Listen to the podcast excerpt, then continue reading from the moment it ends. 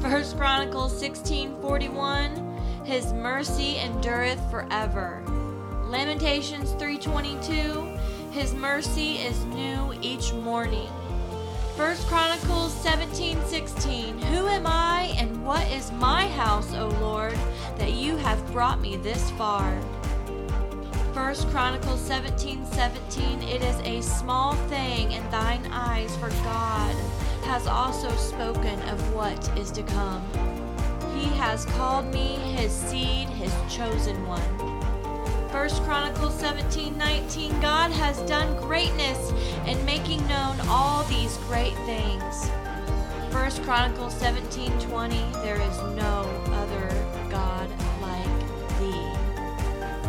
Lord, I am yours.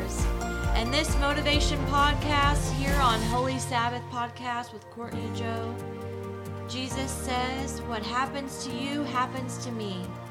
Rise up in confidence. I have heard you cry out in the night of spiritual battle. This is a fresh revelation of my love. Rise up strong today. I'm pouring goodness in the land of the living. Take heart today, dear one. What can you do to get through this moment?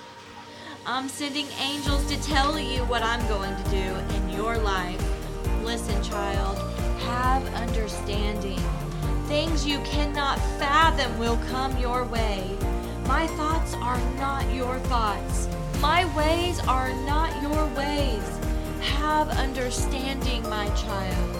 I know what is best for you. I can see beyond your little life on earth.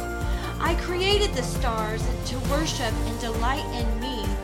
I put the moon up to light the dark night sky. I put the waters in place to keep the land from going dry. I tell men when to plant their seed, and I produce a harvest for all their hard work. I have not forgotten about you.